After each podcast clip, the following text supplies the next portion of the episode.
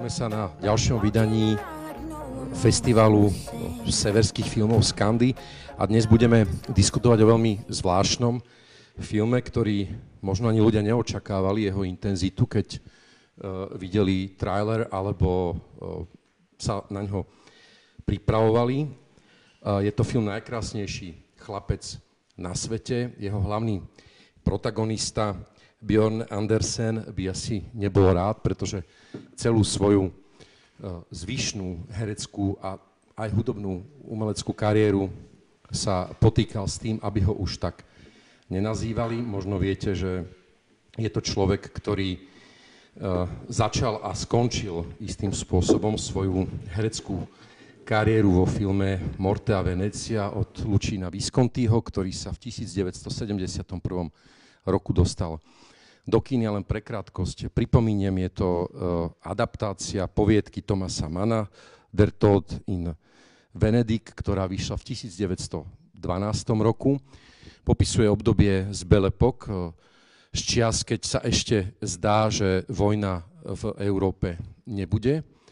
Ešte stále existujú veľké aristokratické rodiny a jedna z nich prichádza z Polska do Benátok na pobyt, medzi nimi sa nachádza aj mladý šlachtic Tadzio, ktorého zobrazil Björn Andresen. Ja iba pripomeniem, že hlavnú postavu Gustava von Aschenbachera, ktorý je variáciou a istou metaforou skladateľa Gustava Mahlera, zobrazil Kirk Bogart a film sa odohráva v tisíc deväťsto jedenástom roku, v čase, keď v Benátkach začína jedna z posledných epidémií cholery. Björn Andresen má v tom čase pätnásť rokov a jedna vec je, čo sa deje vo filmovom príbehu a v spôsobe, akým Visconti našiel túto postavu, a druhá časť je už príbehom jeho osobného, pomerne dramatického života, ktorý sa dá zosumarizovať do metafory, ktorá sa objavuje na začiatku tohto filmu. A je to, ako to napísal Thomas Mann a neskôr to aj potvrdzuje Visconti vo svojich výpovediach, Tadzio nie je ikonou žiadnej sexuálnej orientácie, ale je postavou anjela smrti, ktorá sa objavuje umierajúcemu hudobnému skladateľovi, ktorého hudba Gustava Mahlera sprevádza tretia a piata symfónia. Celý film. Mojimi dnešnými hostkami sú pani profesorka Jana Plichtová, psychologička a bývalá herečka. Dobrý večer.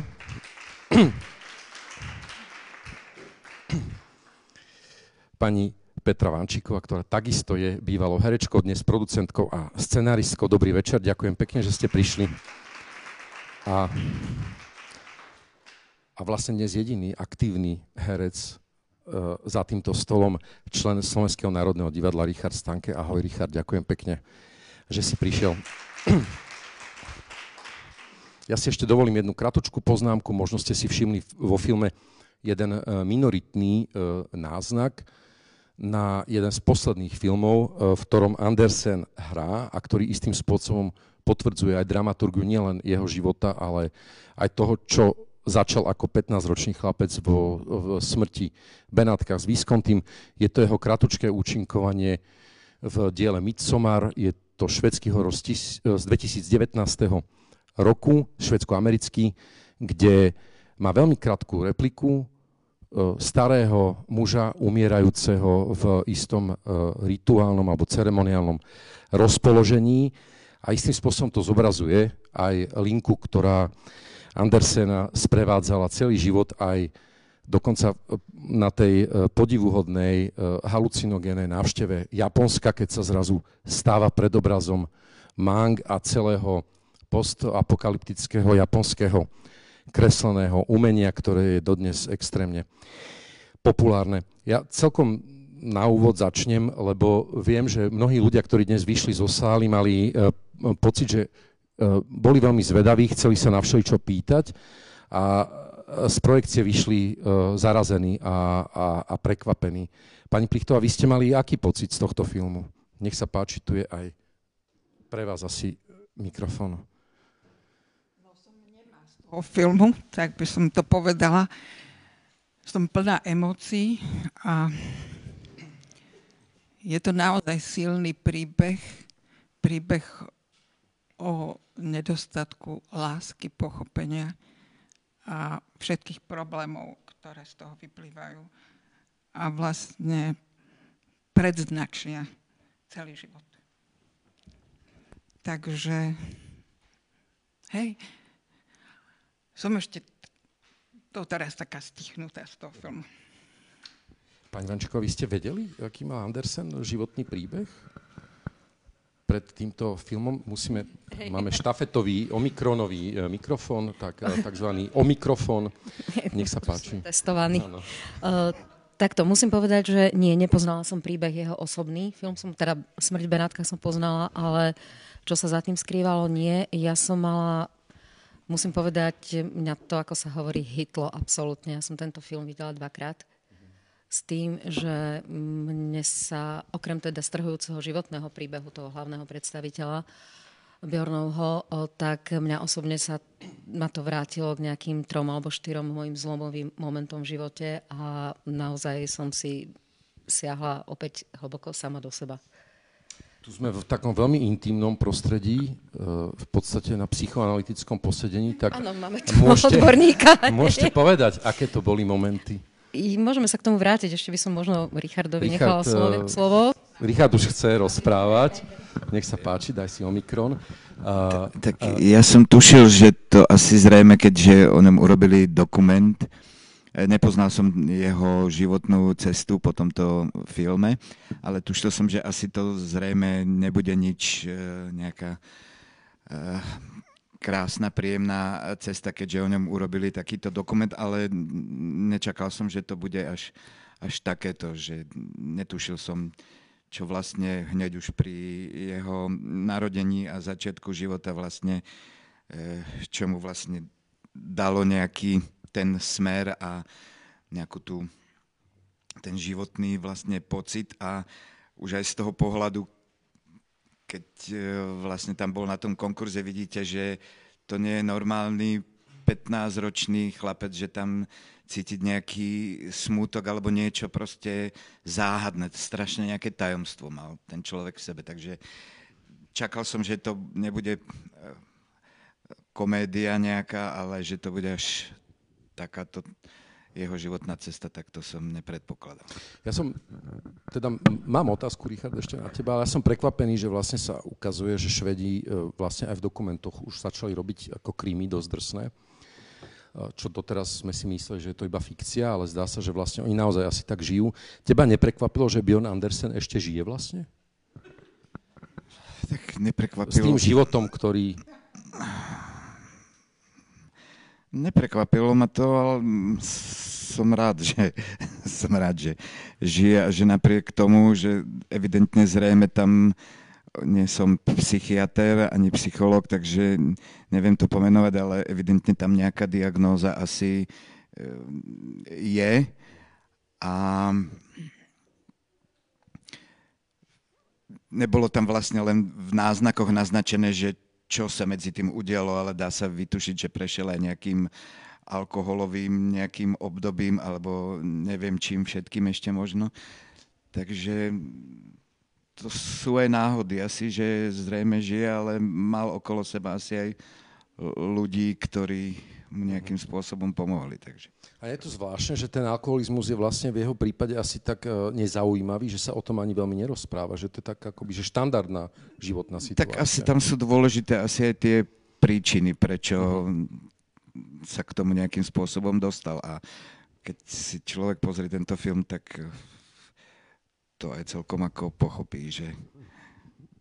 to Švédsko, napriek tomu, že je to krásna krajina, tak je jasné, že v týchto severských krajinách taký ten, to množstvo tých depresí je o mnoho väčšie asi, alebo aspoň, tak aspoň som počul, takže asi nepomáha to k tomu. Pani Plichtová, ako sa dá vlastne zvládnuť taký život, ale veď Björn tu s nami nie, nie, ako nie je dnes večer, asi by asi ani neprišiel, ale predsa len asi si veľa ľudí kladlo túto otázku.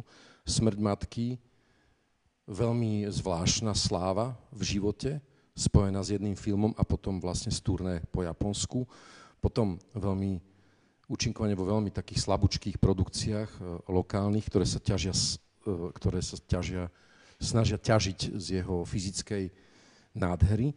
A pritom sa ukazuje, že to nie je taký ten typ človeka, ktorý je iba pekný na mole alebo pri defile, ale že veľmi premýšľa, vykomponuje hudbu. Napriek tomu bol zatiahnutý do toho sveta. Ako sa to dá zvládať všetko?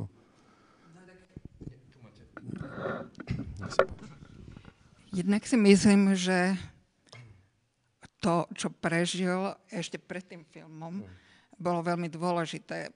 Je z toho iba krátkeho takého vhľadu do tej rodinnej konštelácie jasné, že ako dieťa si užil lásku a že v podstate tú rodinu suplovala babička, ktorá mala svoje plány a mala svoje ambície, ale že on skutočne nezažil detstvo. A potom, keď bol objavený do toho filmu, tak sa mu stalo niečo, čo je veľmi vážna vec. A veľmi, veľmi sa to ťažko, veľmi ťažko sa s tým vyrovnáva. Z neho urobili objekt. On ešte nebol dospelý človek, ešte nestihol dospieť a stal sa z neho objekt obdivu, do, dokonca fetiš, hej, nejakej krásy. A z psychológie je jasné, že súčasťou dehumanizácie je súčasne tá objektifikácia, že sa človeka stane nejaký objekt. A teraz pred tým človekom stojí vlastne ten problém, ako sa k tomu faktu postaviť. A ten fakt je veľmi problematický, hlavne pre dieťa, ktorý, ktoré nezažije lásku, ktoré nemá vybudované sebavedomie, postavené na reálnych zážitkoch a reálnom prijatí od svojich rodičov. Jemu toto všetko chýba. A vlastne on trpel nedostatkom pozornosti a lásky a zrazu sa dostáva do situácie, že davy šalejú a že on musí spracovať zrazu to, že ho všetci akože majú radi. Ale on tomu nemôže uveriť. Nemôže tomu uveriť, pretože on nemá žiadnu tú mriežku, ktorá by mu umožnila si povedať, však je to tak, ja som predsa báječný chlapec, viem to od narodenia, cítim to tak. On cítil niečo úplne iné. Takže on tú vzdialenosť medzi tým svojím prežívaním a tou svojou skúsenosťou životnou a tým, čo sa mu stalo, do čoho bol vystavený, čomu bol vystavený, bola obrovská. No a navyše to bol veľmi citlivý, vnímavý chlapec, ako bývajú vlastne všetky nemilované deti. Nemilované deti hľadajú. Hľadajú niekoho, kto by ich mal rád. A babička bola fajn, ale zrejme to, nebol dostatočná, zrejme to nebola dostatočná opora. No a tak sa dostáva do obrovského zmetku. No a nevie si s tým vôbec rady. No a čo bolo tiež neuveriteľné, že on pochopil, že behom toho natáčania bol chránené zvieratko. Ale potom, čo film dokončil, tak bol vydaný v Šanc. To je tiež neskutočný. Visconti podpisuje práva na jeho obraz áno, na tri roky. Napríklad. Čiže sa stáva majetkom. Obchoduje s ním vlastne áno, istým áno. spôsobom. Uh, hodí ho áno, Japoncom, áno. ktorí sú uh, ani nie dvadsať rokov po jadrovom útoku. Áno, a... hodí ho homosexuálom, gejom, hej. No, proste to sú veci, uh, ktoré... nemôžu nezraniť, nemôžu nezneistiť a teda vytvárajú neskutočne veľkú záťaž a to, ako sa s tým človek vyrovná a môže vyrovnať, je skutočne komplikované. A on nemal nikoho pri sebe a predtým to, čo zažil, tomu nedávalo nejaký návod vzbúriť sa, odísť, prestať byť poslušný, proste ale ísť... Ale on vyzerá svojom... tak, že kam ho berú, tam on ide proste, ano, hej? Proste, ale toho, vzťaho, toho práve vťahovalo ešte nižšie a nižšie a on si de facto nevedel vybudovať svoju vlastnú identitu a nevedel si povedať, čo chce on a čo už nechce. Richard, poprosím vám mikrofón, vždy prepáčte. Tým, že predtým vlastne naozaj asi mal nedostatok tej lásky a nejakého záujmu o svoju osobu, čiže on vlastne išiel z extrému do extrému a že toto by možno zamávalo táto sláva po takomto celosvetovom úspechu aj s človekom, ktorý má nejaké normálne zázemie, takže u neho to bolo naozaj... To som chcela povedať, že nemyslím, že by to bol človek, ktorý mal diagnózu. Uh-huh. On bol nesmierne citlivý, to je jasné, ale... Tam je jasný dôvod, prečo bol citlivý, hej? Lebo jeho túžba po láske, ktorá, ktorú má každé dieťa. Neexistuje dieťa, ktoré by netúžilo po láske.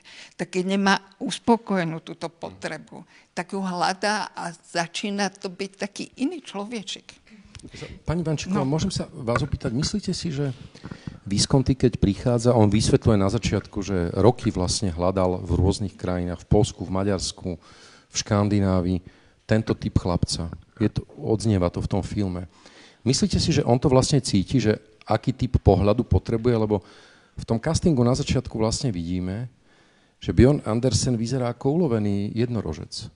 Um, jednoznačne ja si myslím, že uh, každý ten tvorca niekde, aj keby ho nevedel možno nakresliť, vie, ako jeho hlavná postava vyzerá a vie, kedy ju stretne na tom castingu. To je, ako, to, je to, čo, čoho sme boli svedkom. A ja by som chcela na tomto mieste ešte nesmierne poďakovať a hlbokú poklonu vzdať tvorcom tohto filmu. Pretože my sme tu videli, že v podstate sme profesionáli a vtiahlo nás to, hodilo nás to do, poli, do polohy analytikov, divákov, proste stotožnili sme sa s tou postavou a to je naozaj nesmierne majstrovstvo pri dokumente. Toto dosiahnuť, ako hlboko sa skláňam pred tým Björnom, že bol ochotný takto sa otvoriť v podstate, aj keď teda vo vysokom veku. Že nám... Otvára sa, máte pocit? Uh, to, to je dobrá otázka. Ja som nad tým rozmýšľala, že čo s ním spravila Smrť v Benátkach a čo s ním spravil tento film. Ako, hej, to je ako možno, že na debatu. Ale hovorím, že pre mňa to bol aj teda zážitok z hľadiska toho kumštu filmárskeho, že fakt ako ja som si to užila a myslím si, že nám ale uh, presne ukázali to, čo nám ukázať chceli. Myslíte si, že to bola z, z Viscontiho strany manipulácia s Björnom? Od začiatku? uh, nie, tak, takto, akože to, to, to je to, čo možno, že by bolo keby, fajn... Lebo on vyzerá, ako keby poznal jeho tajomstvo. Preto sa pýtam. Hej, uh, to je možno to, čo som ja naznačila, že hmm. kam ma to niekam hodilo. Uh, je to nesmierne odkrytie mnohých tajomstiev filmového priemyslu a aj vôbec vzniku hmm. filmového umenia. Je to neskutočne ako krásne, hlboko a až do nahoty odhalený vzťah presne ako dominantného režiséra, jeho predstaviteľa. Proste ono je to zmes neskutočne emočnej krutosti, proste keď vy sa ocitnete naozaj na tej strane človeka, ktorý stvárňuje niekoho víziu a na jednej strane mu bezbreho dôverujete a na druhej strane sa pozeráte, že kam sa strácate vlastne. Vy ste to všetci teda zažili, preto tu dnes sedíte. Ne, len ja som chcel povedať to, že vlastne to je naozaj, ten režisér, naozaj, a keď on, neviem, koľko trval, ten šesť mesiacov, ten casting, alebo čo, a že naozaj on vie, keď sa tento človek objavil v dverách, že to je, to je ten človek, ktorého hľadal. A tam aj vlastne... Asi hej, ale aj hovorí, že vlastne jediné pokyny, ktoré on nepotreboval od neho nič vlastne, aby hral. On to, čo on vlastne svojim vnútrom a čo z neho vyžarovalo, tak to úplne stačilo, že on povedal, že teraz choď tu do zastav, tuto sa len otoč a... Kým je, kým je alebo čím je Björn Andresen vo Viscontiho rukách? Skúste na to potom odpovedať, dobre? Ja ešte chcem iba to povedať, že v tomto momente som si jasne uvedomila, že presne toto robil pán Herc so mnou. Ja som žiadne iné pokyny nedostávala, len otoč sa, choď a tak ďalej, a usmej sa, alebo krič. Mm-hmm. To je proste, hej, že, že toto tam tiež fungovalo a, a že potom, keď som čítala pamäti pána Herca, tak uh, som pochopila, že vlastne som bola jeho produkt. Hej? Mm-hmm. Či sa mi to páčilo, alebo nepáčilo, tak on proste bol autorom aj toho herectva. Čiže vaša úloha bola aká? Vo filme hovoríte o filme zo šesťdesiateho deviateho Uh, roku. Kde som hrala mužku, hej. Uh, mužku. Áno. A adaptácia Maupassanta, ktorá francúzska no. kritika povedala, že to je najlepšia adaptácia hey, Maupassanta. Hej. No, takže potom písal, že vlastne som bola veľmi neskúsená a že až v tom ďalšom filme, kam ma obsadil, že tam so mnou mohol pracovať ako s herečkou, hej.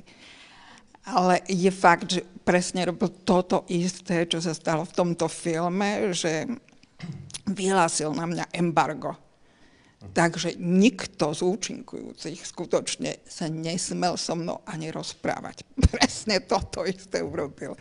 Hej, pretože on ma odhadol, ošacoval, že som asi veľmi neskúsená, čo nebola celkom pravda teda, ale proste v jeho očiach to tak bolo.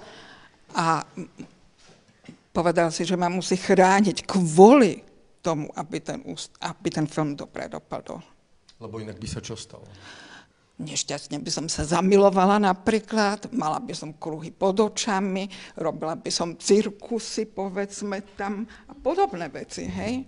Čiže ja som vždy išla z natáčania hneď taxikom domov a oni sa išli baviť a tak ďalej. Mhm. Tak. Vy ste to zažili napríklad v Perimbabe tiež, alebo... Ako... Tiež bolo na vás embargo uvalené, alebo... Ja som to tak nevnímala, ale to je otázka, s akým režisérom sa človek stretne. Uh, Jura je sám o sebe živel, to je vôbec ako proste zážitok na celý život a vyhra v lotérii, môcť s ním pracovať. A tak dlho, ako sa točila Perimbaba, desať mesiacov. Ja som mala potom ale obrovské krásne obdobie v Prahe na Barrandove, kde som sa zasa stretla s režisérmi, ako je um, Jirka Svoboda alebo Kaja Smyček, kde som zažila v podstate v tom istom veku, pomerne mladom, úplne ten opačný extrém, kde sme naozaj tie filmy analyzovali, naozaj sme hodiny a hodiny roz, rozprávali o každom jednom zábere, o, o psychológii tej postavy. Čiže ja som si to užila aj z tej jednej, aj z druhej strany. Uh, film je tak neskutočná, obrovská zodpovednosť na tom režisérovi. A tak jediný to má vlastne v hlave z celého toho štábu. Tam proste sa ide po takých kúskoch, tak sa preskakuje, že ten herec musí veriť, musí sa mu odovzdať a musí pochopiť, že je súčiastkou v jednom obrovskom stroji, v jednej mašine. A keď sa začne petiť, a keď začne vymýšľať, tak pokazí vlastne všetko. Čiže je to také ako... Je to otázka, aký režisér. Niektorí sú despotickí, niektorí sú naozaj... Ale nie je to, že sú despotickí, že ich to baví. Je to proste... Tam si veria, že vtedy to bude tak na tom plátne, ako to on vidí. A niektorí naopak sa zase viacej hrajú s tými ľuďmi, dajú im väčšiu voľnosť, ale aj tak je to tak, ako to oni vidia na tom plátne. Pani Jana Plichtová hovorila o skúsenosti dehumanizácie, ktorá sa ukazuje s týmto filmom, ale skôr s týmto druhým filmom, ktorý interpretuje smrť v Benátkach. Vy ste to zažili pri, pri filmoch? Taký pocit, ako keď ste točili ako deti alebo ako mladí ľudia, že vás vytrhávajú úplne z reality, aby ste slúžili nejakej inej realite. Stretli ste sa s tým pocitom ako dehumanizácia, Richard, nech sa páči? Priznám sa, že ja nie, pretože ja som to v podstate ani, ani rodičia nevedeli, že ja idem niečo takéto ako robiť. Ja sám som išiel do, na konkurs do detskej rozhlasovej dramatickej družiny a že ja som im povedal, že tam budem chodiť a tak ďalej. Čiže to bolo moje rozhodnutie a mňa to bavilo. Ja som to vôbec nebral ako nejakú prácu. Je iné asi, keď to človek začne robiť v nejakej e, puberte alebo v dospievajúcom veku, ale ja som začal ako dieťa, takže ja som to bral ako hru a zábavu a vôbec som nerozmýšľal nad takýmito vecami, že či ma niekto nejakým spôsobom niekde do niečoho tlačí alebo tak. Tak ja, keby som sa mala k tomuto vyjadriť, tak To fakt záleží od toho, či človek smeruje k tejto kariére hereckej, alebo nie. No, ale vtedy si to človek neuvedomuje, ako desaťosemročný chlapec, že či chcem byť hey. herec, mm-hmm. ma to ani hey. napadlo. Ale ja som proste mala taký to zázemie rodinné, že som si povedala, nie, toto ja nechcem robiť. Ja som si chcela zarobiť len cez kompárs, čo sa mi nepodarilo ani raz. A hneď som sa dostala do, do tejto situácie, ktorá vôbec nebola príjemná. A navyše, ja som bola úplne inde mentálne vtedy.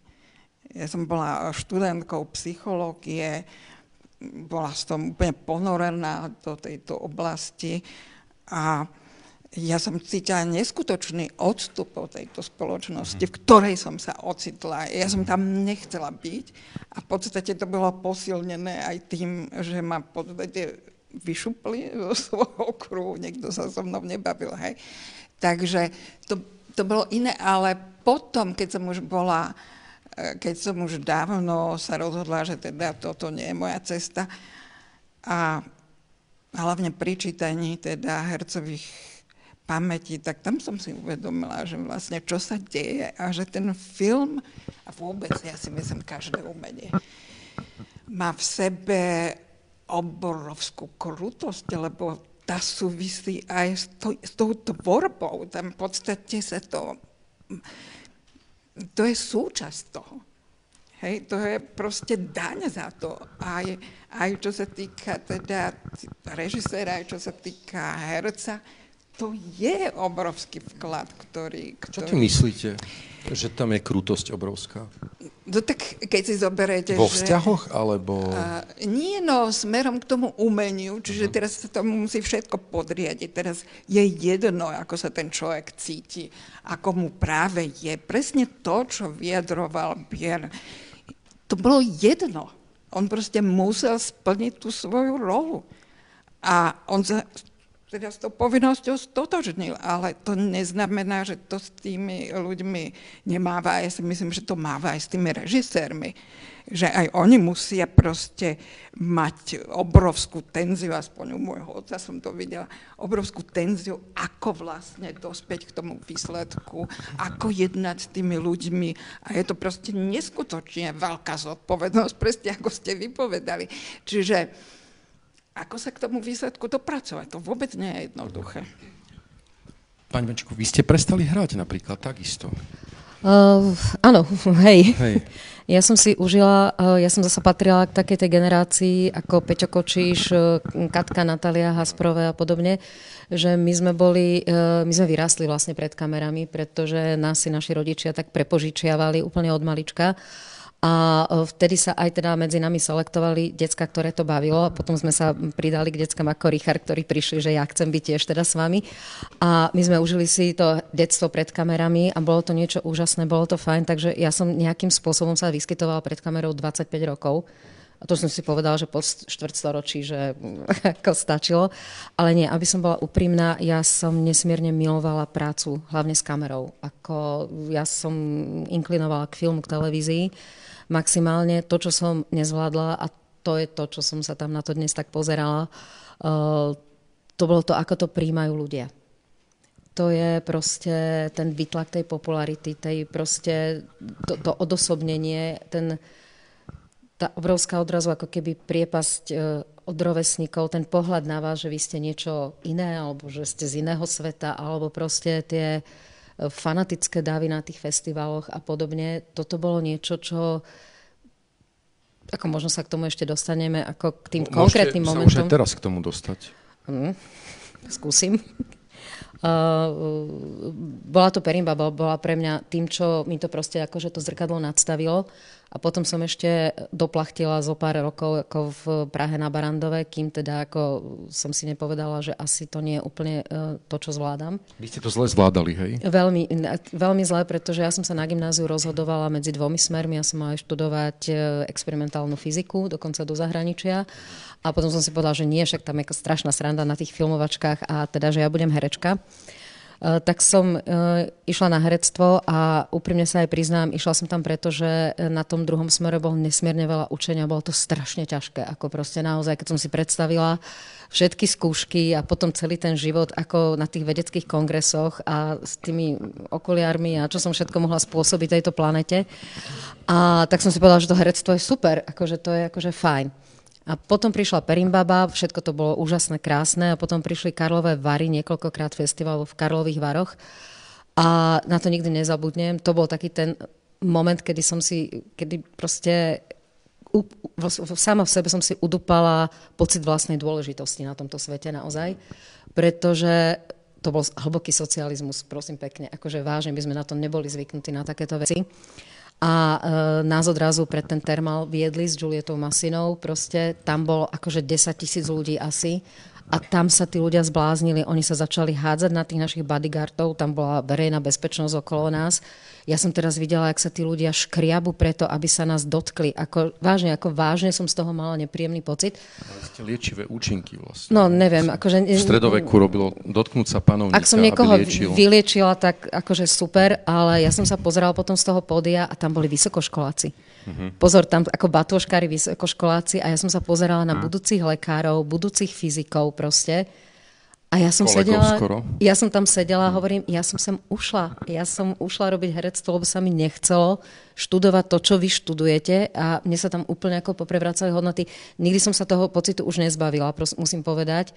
A uh, asi pravdepodobne tamto niekde akože u mňa skončilo to naplno ako bojovať o tie postavy a naplno proste znášať to, že chcem byť hercom, pretože neviem, no proste ako, a k tomuto ma naspäť vrátil tento film dnes. Tak uh, Björn Andresen žije v akomsi dvojizbovom byte, kde púšťa plyn, keď leží v posteli a fajčí pritom. Sťažujú sa na neho susedia.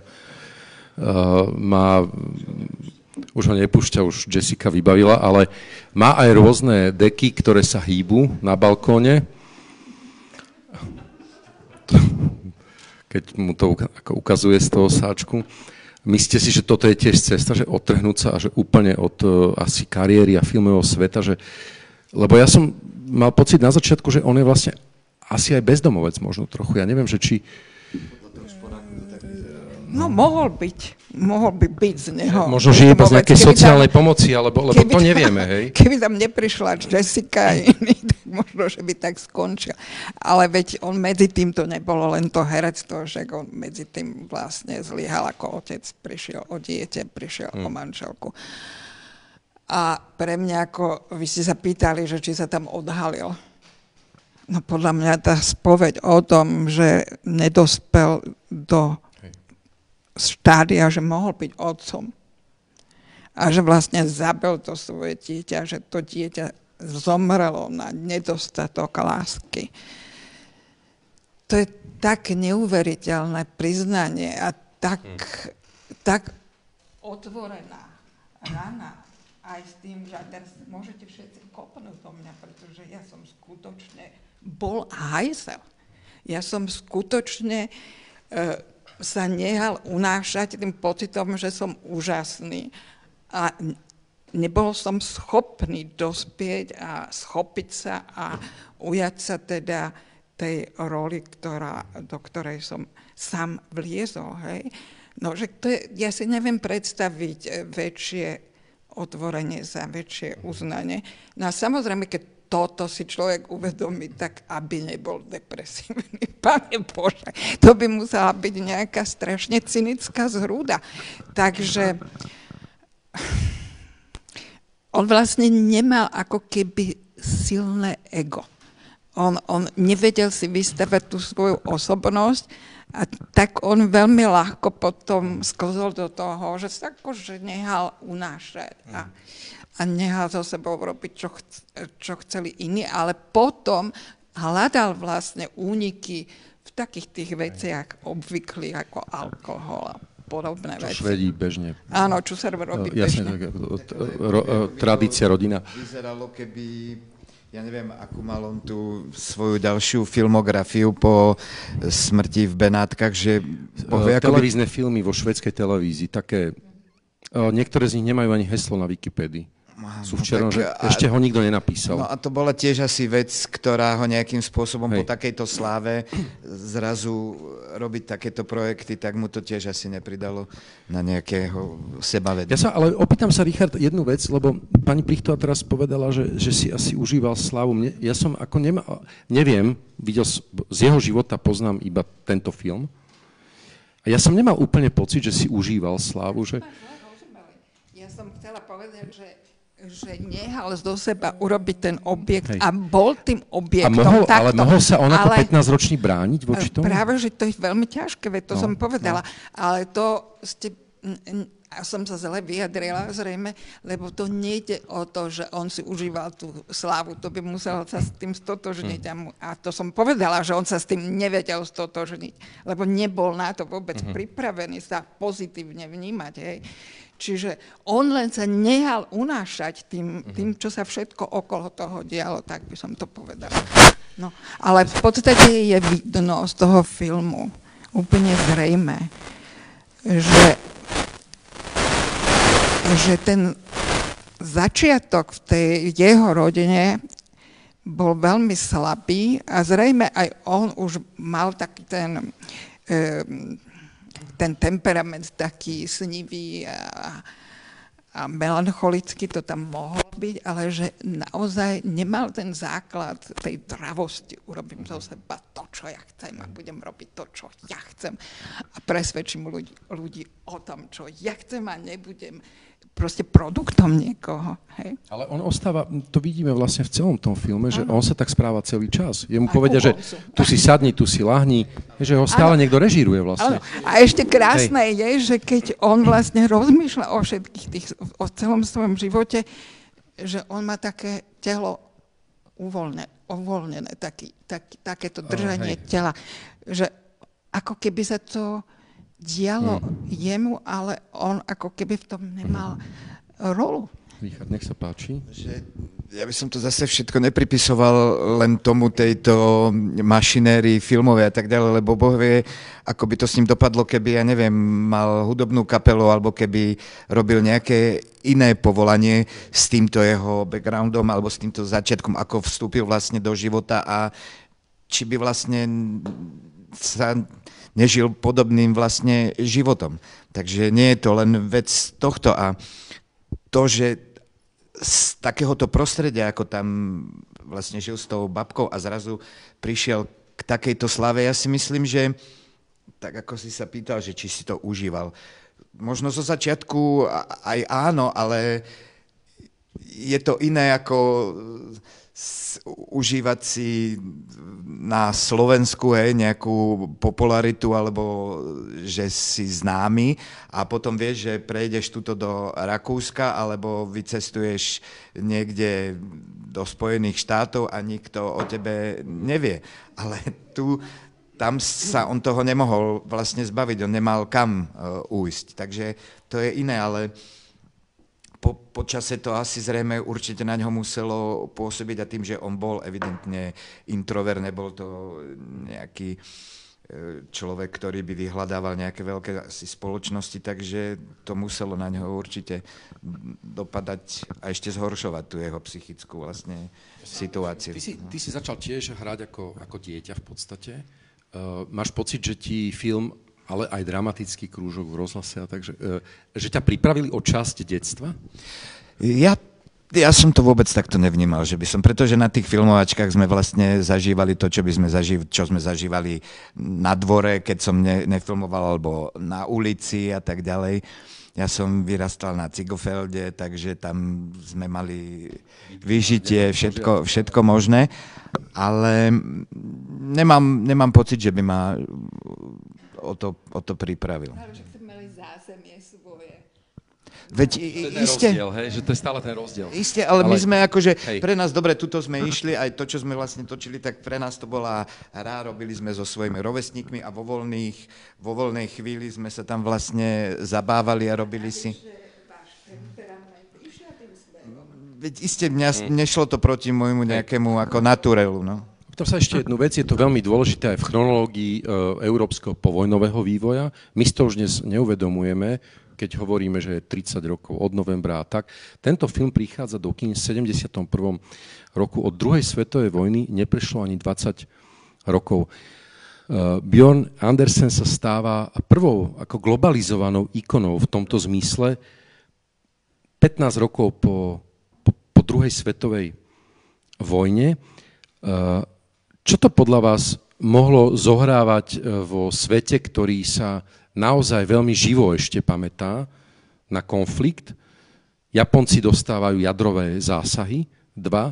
Prichádza zrazu mesiašská postava blondiavého, dospievajúceho chlapca, ktorý sa narodil na konci vojny. To je veľmi dôležité. Už nie je vlastne akoby v päťdesiatom piatom Čiže on už vlastne prichádza ako z novej generácie, ktorá už prichádza z nového sveta, povojnového, po jadrových výbuchoch, po porážke nacistického Nemecka. To všetko sa v tom filme istým spôsobom zobrazuje, lebo sám Visconti vo, vo svojich textoch hovorí, že chcel uh, tú atmosféru nejakým spôsobom zobraziť.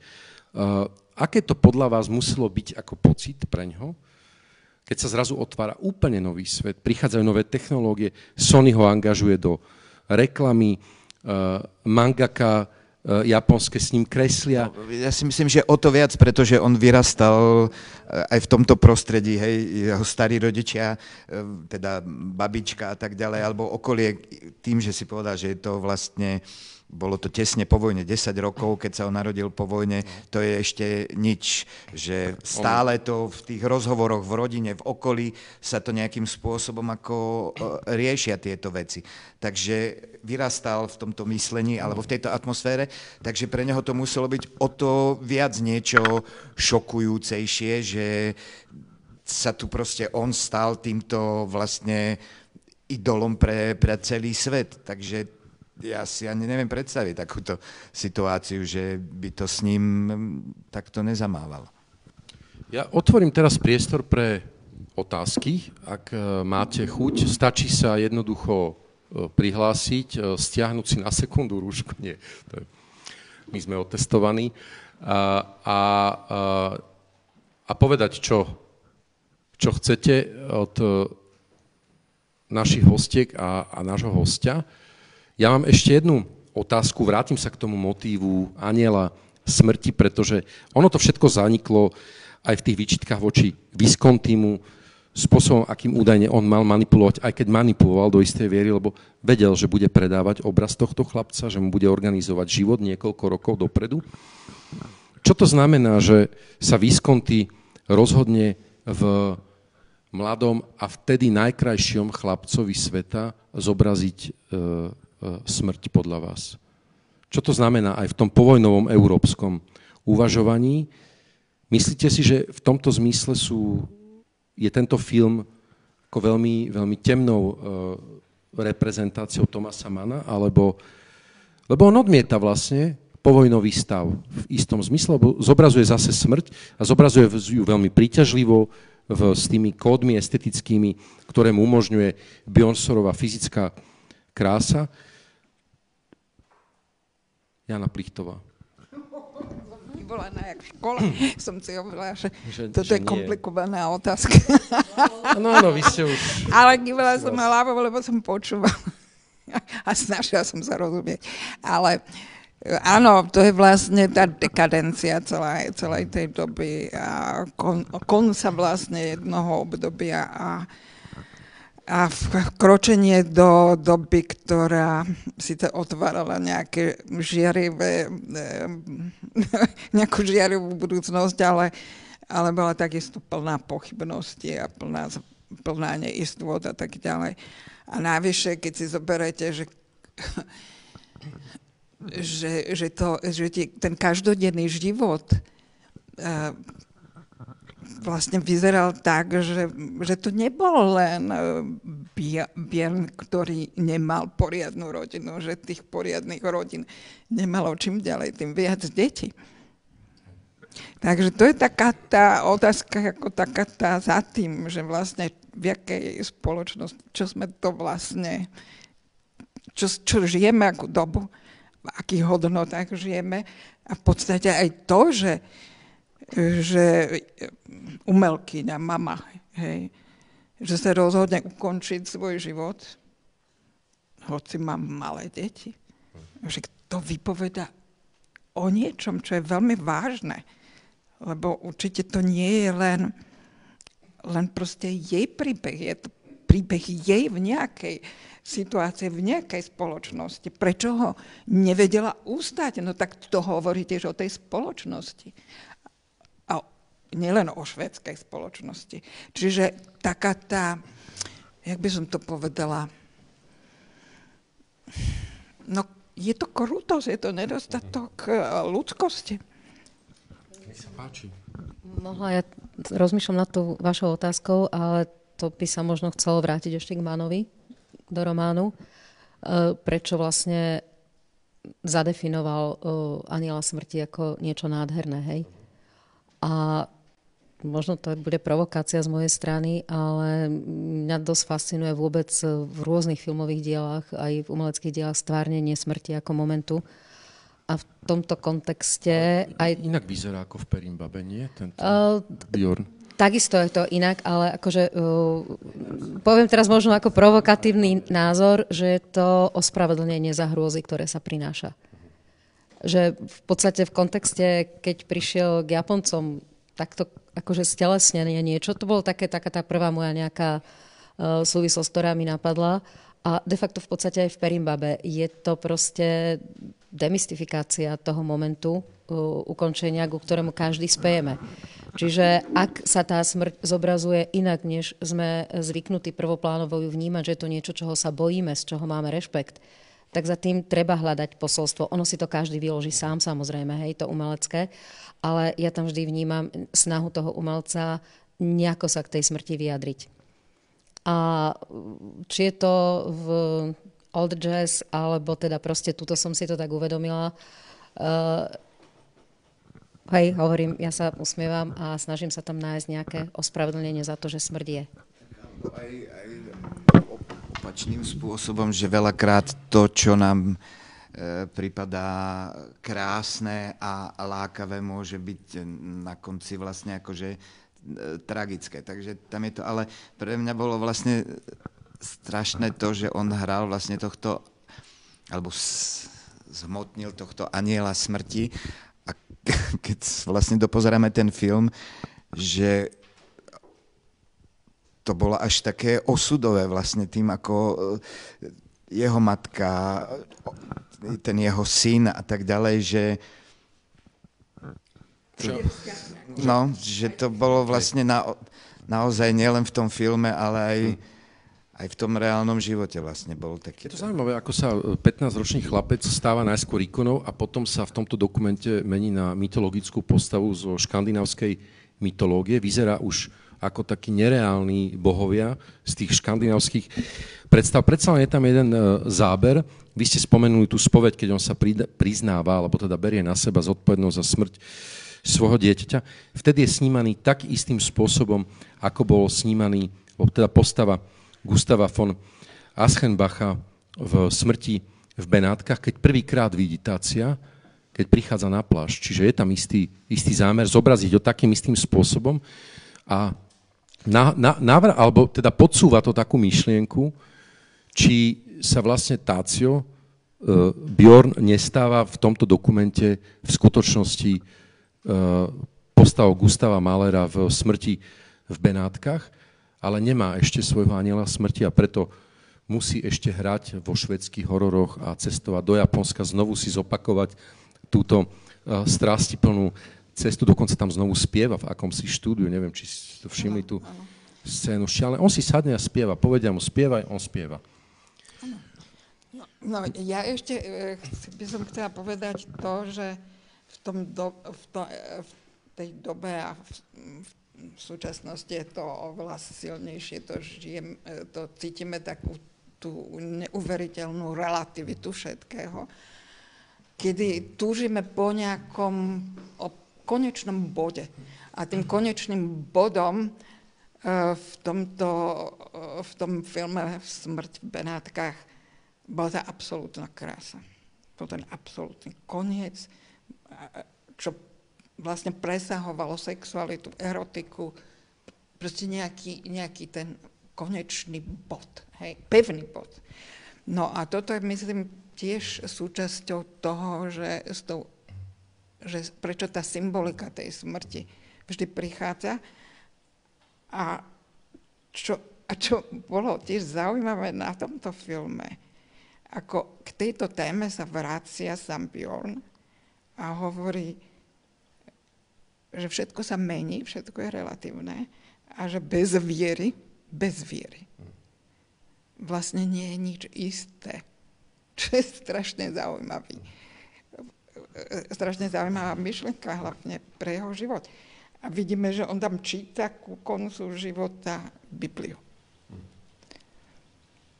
To je tiež také silné posolstvo a nielen jeho osobné, ale hovorí vlastne o tej našej obrovskej neistote, v akej žijeme a o tom, o tej večnej túžbe dať tomu svetu nejaký poriadok, nejaký zmysel, nájsť niekde nejakú istotu. Proste to je taká tá všeobecná túžba, ktorá je v každom z nás.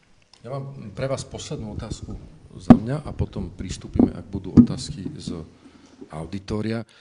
Máte pocit, lebo dá sa tento film vnímať aj ako dokumentácia jeho snahy emancipovať sa od postavy, ktorá ho navždy zadefinovala.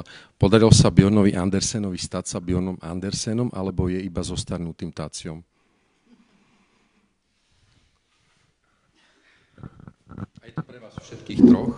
Nech sa páči. Neviem, no tak ako po zhľadnutí toho filmu môžeš mať chvíľku pocit, že sa mu to podarilo. A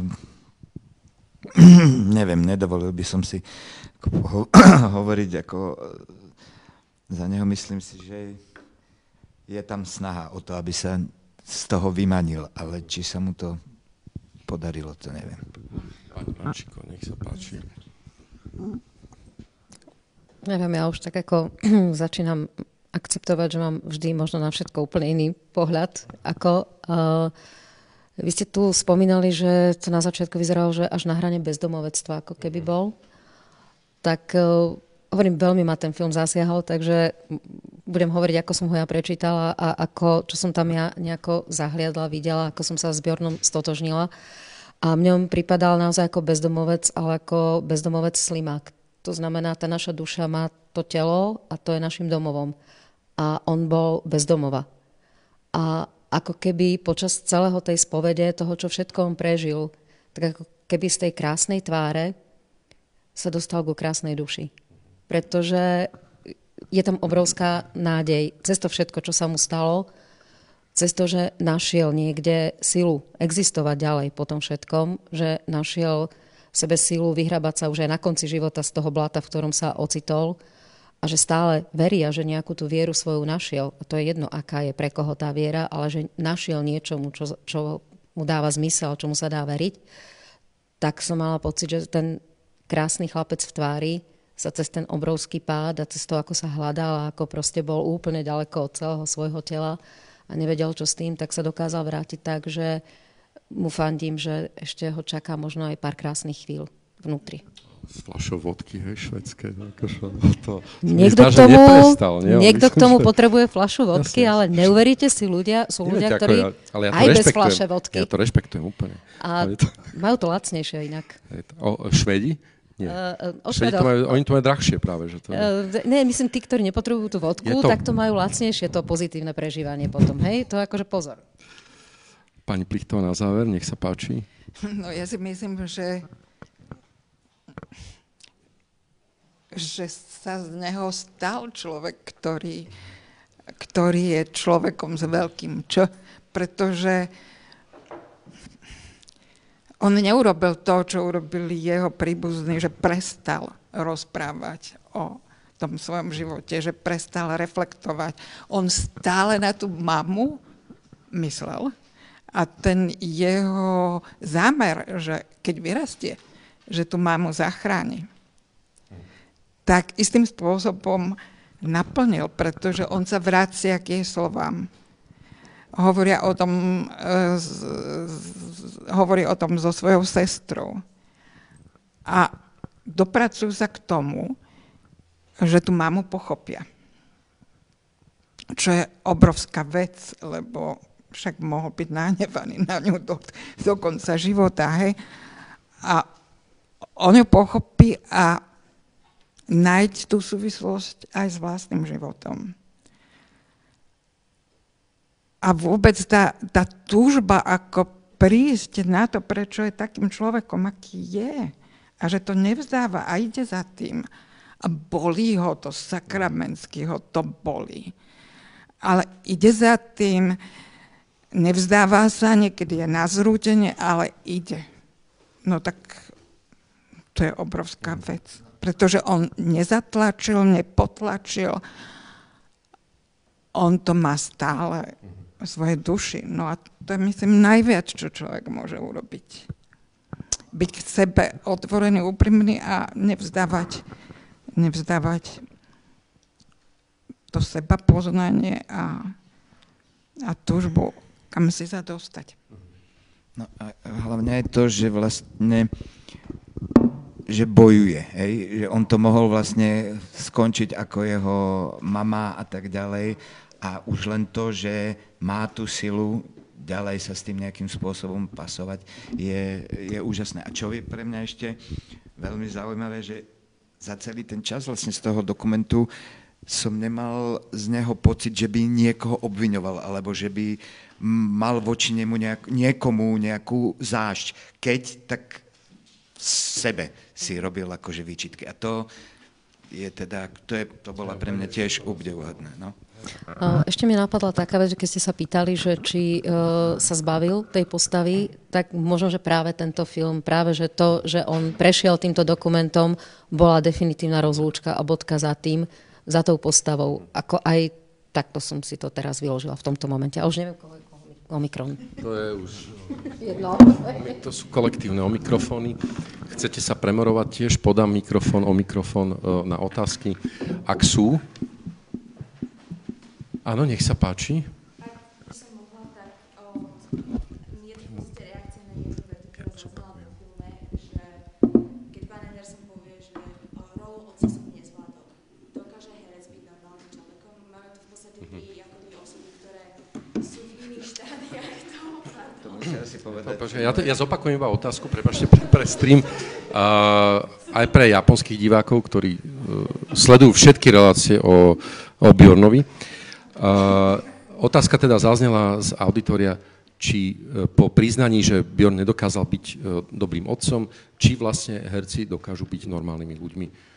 Dal som to do plurálu, aby sa tu niekto neurazil. Ja neviem, asi ťažko uh, tvrdiť, aby som to tvrdil ja o sebe. Čiže možno sa treba spýtať buď mojich rodičov, mojho blízkeho okolia, ale... Toto bola čistá podpasovka, ale ako ja odpoviem proti otázkou, že čo je to vlastne byť normálnym človekom. Ja si myslím, že každý herec sa snaží byť normálny.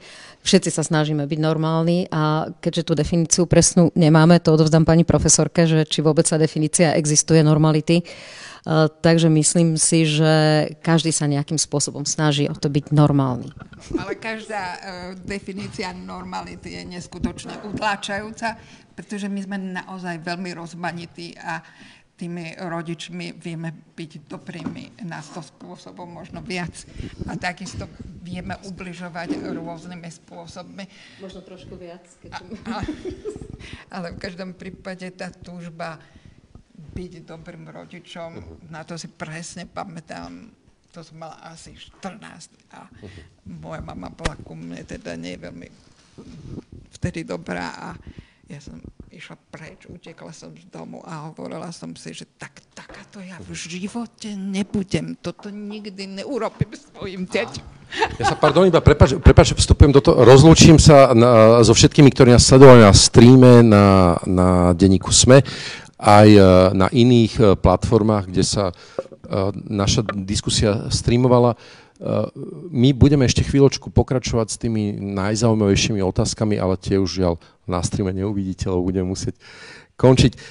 Sedela tu dnes pani Petra Vančíková. Ďakujem pekne, že ste prišli. Dobrý večer. Pani Jana Plichtová. Pani Jana Plichtová. a pán Richard, pán Richard Stanke.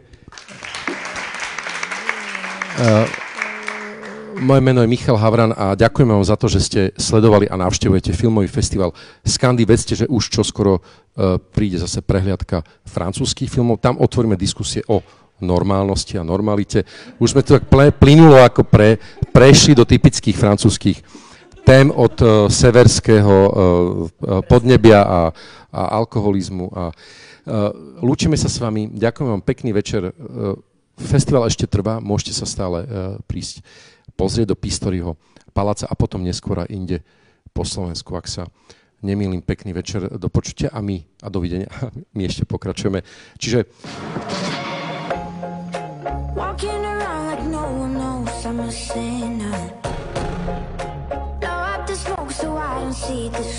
Čiže...